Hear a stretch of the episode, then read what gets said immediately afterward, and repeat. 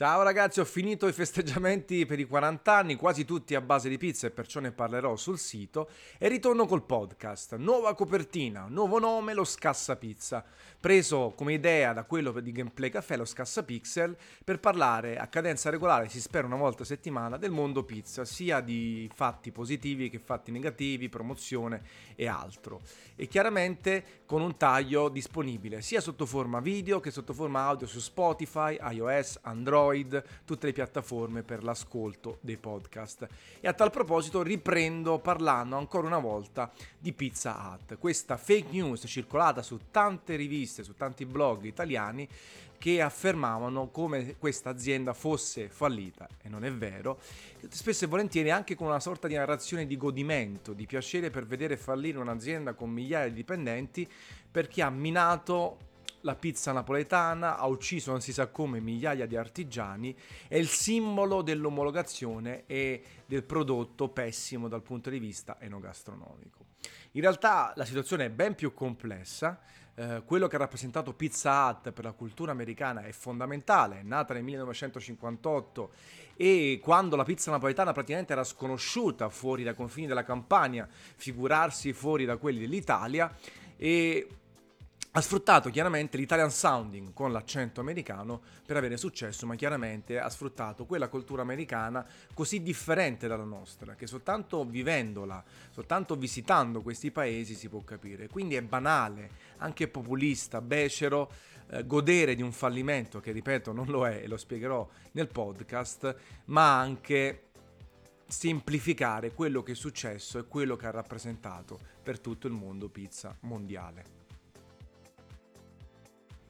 Pizza Hut, come vi dicevo, è stata fondata nel 1958, poi nel fine anni 90 è stata venduta in realtà alla Pepsi ed è un'azienda che fa pizza italiana, così si definisce perché comunque i fratelli Kearney avevano visto nella pizza italiana un qualcosa da sfruttare dal punto di vista marketing, ma in realtà si è andata a innestare nella cultura americana in maniera molto profonda, tant'è vero che ci sono film, cartoni, canzoni che citano Pizza Hut, che danno un tributo perché per tanto tempo ha rappresentato quell'American Dream che poi quando si è espanso nel resto del mondo eh, poteva essere replicato dalle persone che stavano in trasferta, in vacanza e potevano mangiare, eh, avere una finestra sul gusto americano. Gusto americano che chiaramente chi conosce è basato tanto sul fast food, sulla necessità per le famiglie di, di ottimizzare il budget e mangiare piatti accessibili e chiaramente non di primissima qualità. Infatti dall'America sono nate tantissime catene, non soltanto Pizza Hut, poi adesso abbiamo Domino's, McDonald's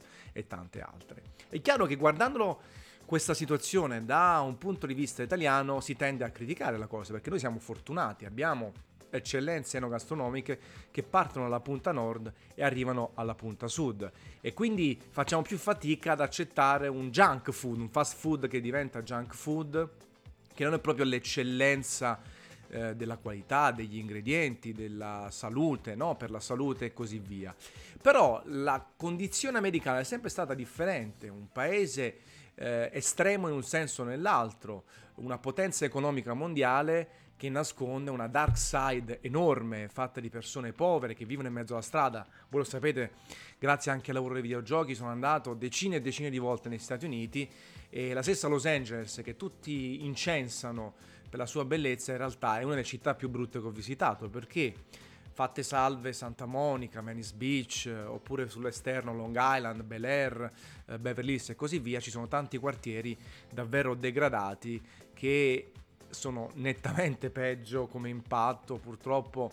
eh, anche come ansia generata rispetto ai peggiori quartieri delle peggiori città eh, italiane. E, ehm, mh, gente che non ha un tetto dove vivere, lasciata in mezzo alla strada, eh, senza cure e assistenze mediche e, e, quindi l'America ha questa doppia anima eh, veramente instillata soprattutto nelle grandi città, nelle grandi metropoli, nei centri urbani. Poi c'è tutta quella parte legata chiaramente all'entroterra, bellissimo spesso e volentieri, anche eh, sperduto.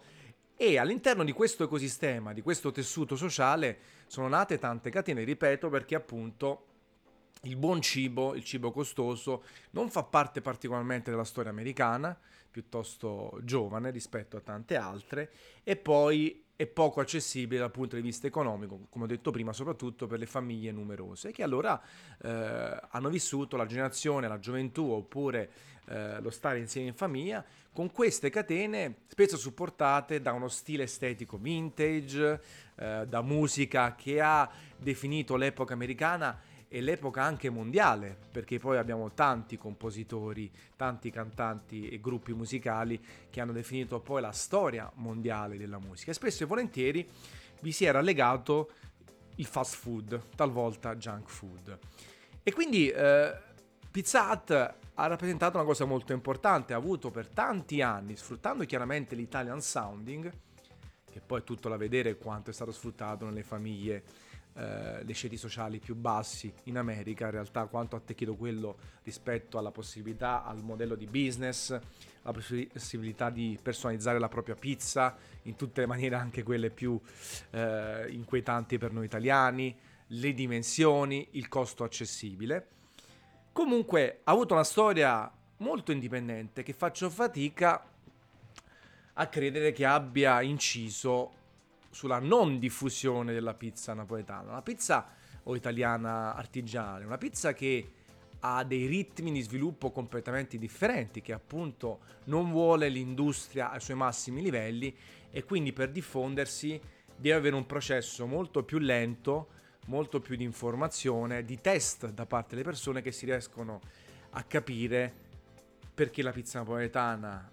o italiana artigiana eccezionale perché Pizza Hut è una sorta di junk food che fai in assenza di budget, quando vuoi il carboidrato in tutte le maniere, quando ti vuoi sfondare, quando non temi dopo di andare sulla tazza del cesso, perché io quante volte ho mangiato in America, soprattutto nei primi anni in cui ci andavo, fascia 2000-2010, eh, California Pizza Kitchen, Domino's, Pizza Hut e tutte queste pizzerie anche magari piccoline che facevano un tipo di prodotto completamente differente col doppio formaggio, dove ti mangiavi una fetta o due e dopo dovevi finire, dove spesso stavi male se eccedevi con gli ingredienti. Però era conviviale, eh, un po' come le Turtles, mangiavi in mezzo con gli amici, con i colleghi di lavoro, eh, avevi voglia di una cosa veloce, effettivamente nell'ottica delle spese nella riduzione di budget, soprattutto quando avevo tra i 20 e i 30 anni, bisognava stare attenti anche a questo fattore e ci stava. Ti vivevi a Santa Monica eh, oppure a Mellors Place, mangiavi eh, sul patio, nel giardino, in mezzo alla strada, verso la strada eh, con una coca gigante loro e vivevi il sogno americano, cercavi di viverlo o pretendere di esserlo. E, e quindi eh, ho sempre questa cosa, questo fatto di viaggiare tantissimo, mi ha sempre portato un certo rispetto verso la cultura altrui, anche quando la definivo peggiore, perché sia ben chiaro, a me Pizza Hut tendenzialmente fa cagare, eh, non piace, ma non per questo posso godere di un eventuale fallimento, e adesso ci arrivo, e pensare che veramente sia stata la causa della non diffusione o di, di una diffusione maggiore per quanto riguarda la pizza napoletana, la pizza italiana. Questa cosa è una cavolata, anzi, questi esempi, in un mondo sempre più globalizzato, possono servire da volano, effetto halo, per far diffondere culture, idee, cibi migliori. Chiaro, bisogna farli provare, bisogna provare a essere competitivo fino a un certo punto con il prezzo, con il modello di business, essere intelligenti e capire dove si può andare a copiare, perché poi eh, il modello del business delle grandi aziende possono dare degli insegnamenti, non tanto nella preparazione del prodotto, ma nella condivisione, nel marketing, nella diffusione. Quindi in realtà bisogna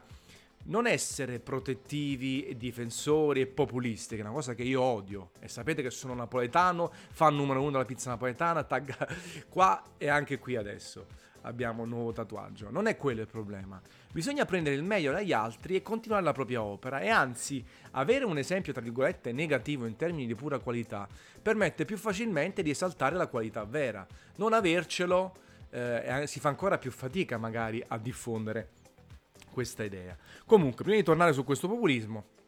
Pizza Hut non è fallita, è, andata in bancarotta. Una dei suoi licenziatario americano, suo e di Wendy,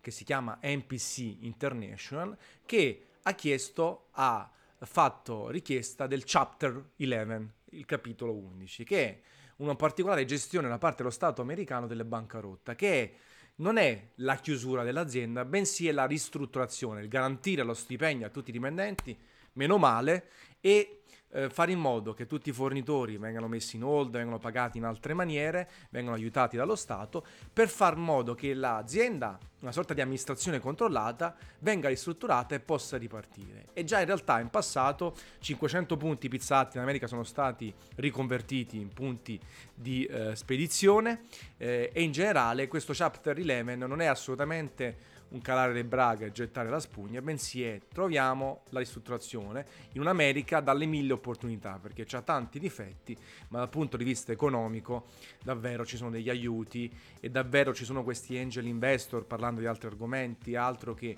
una startup veramente riescono a portarla alla grande, se hai una buona idea ci sono i, capitali eh, per succedere. Questa cosa purtroppo in Italia è estremamente più difficile, l'abbiamo visto in tante situazioni.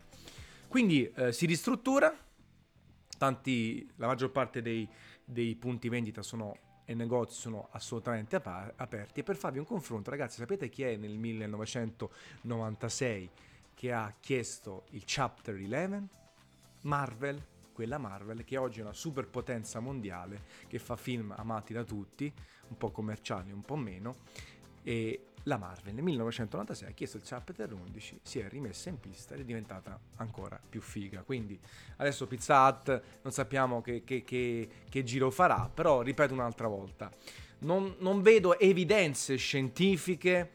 eh, e non soltanto eh, statistiche del fatto che Pizza Hut ha ammazzato migliaia di artigiani della pizza napoletana, che poi migliaia sono tantissimi, migliaia sono tutti quelli che lavorano a Napoli, altro che continuano a lavorare a Napoli, in Campania e poi nel resto eh, d'Italia. Perché questa difensione? Perché eriggersi a capopopolo quando non serve? Perché diffondere fake news? Perché anziché riportare notizie ci si ferma un'altra retta a confermarle, per quanto poi noi riportiamo notizie online, non abbiamo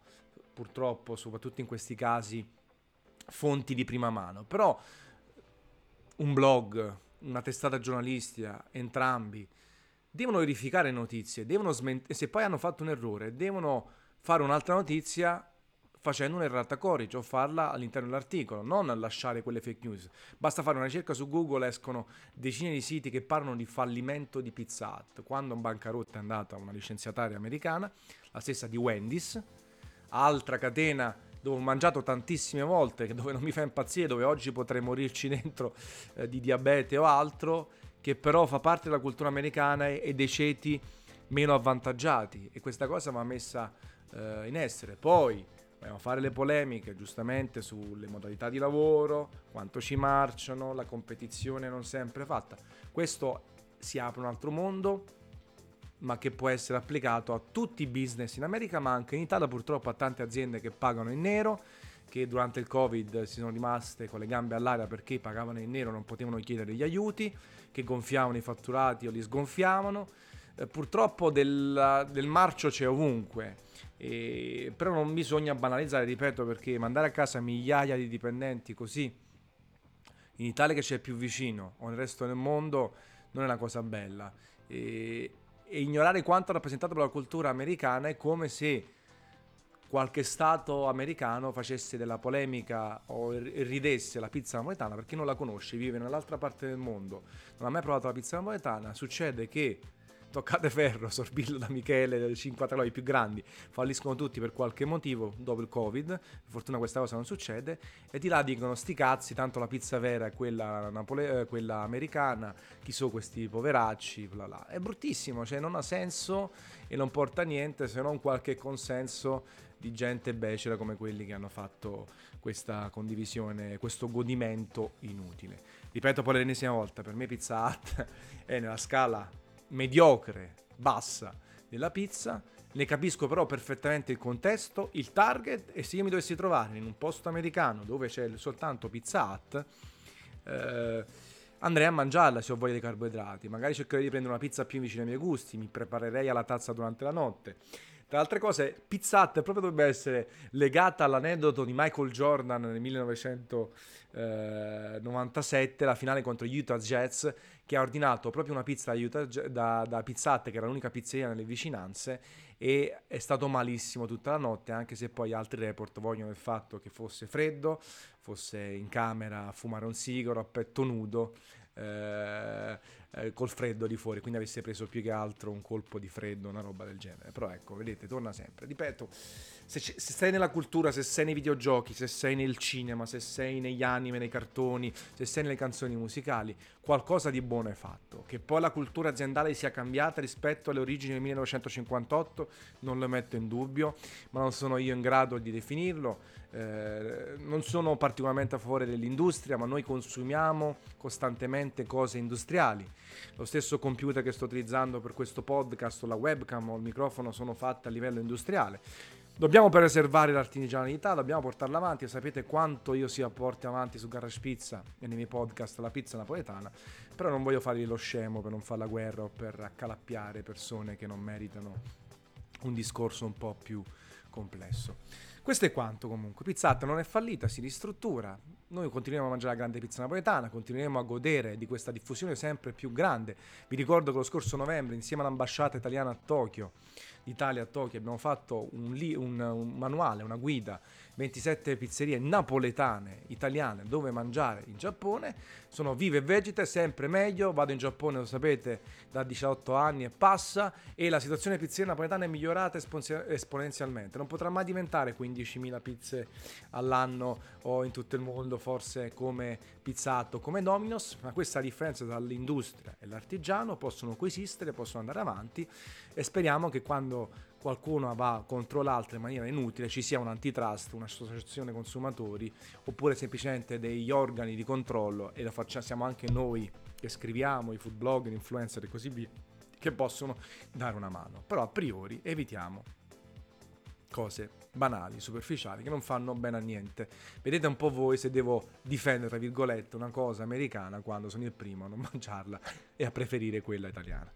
Questo è quanto ragazzi, questo è lo scassapizza che sarà in due formule, sarà monologhi come questo, ma anche interviste o delle belle idee che partiranno soprattutto a settembre. Io vi ringrazio come al solito, al prossimo video e una bella capata in bocca. Ciao ragazzi.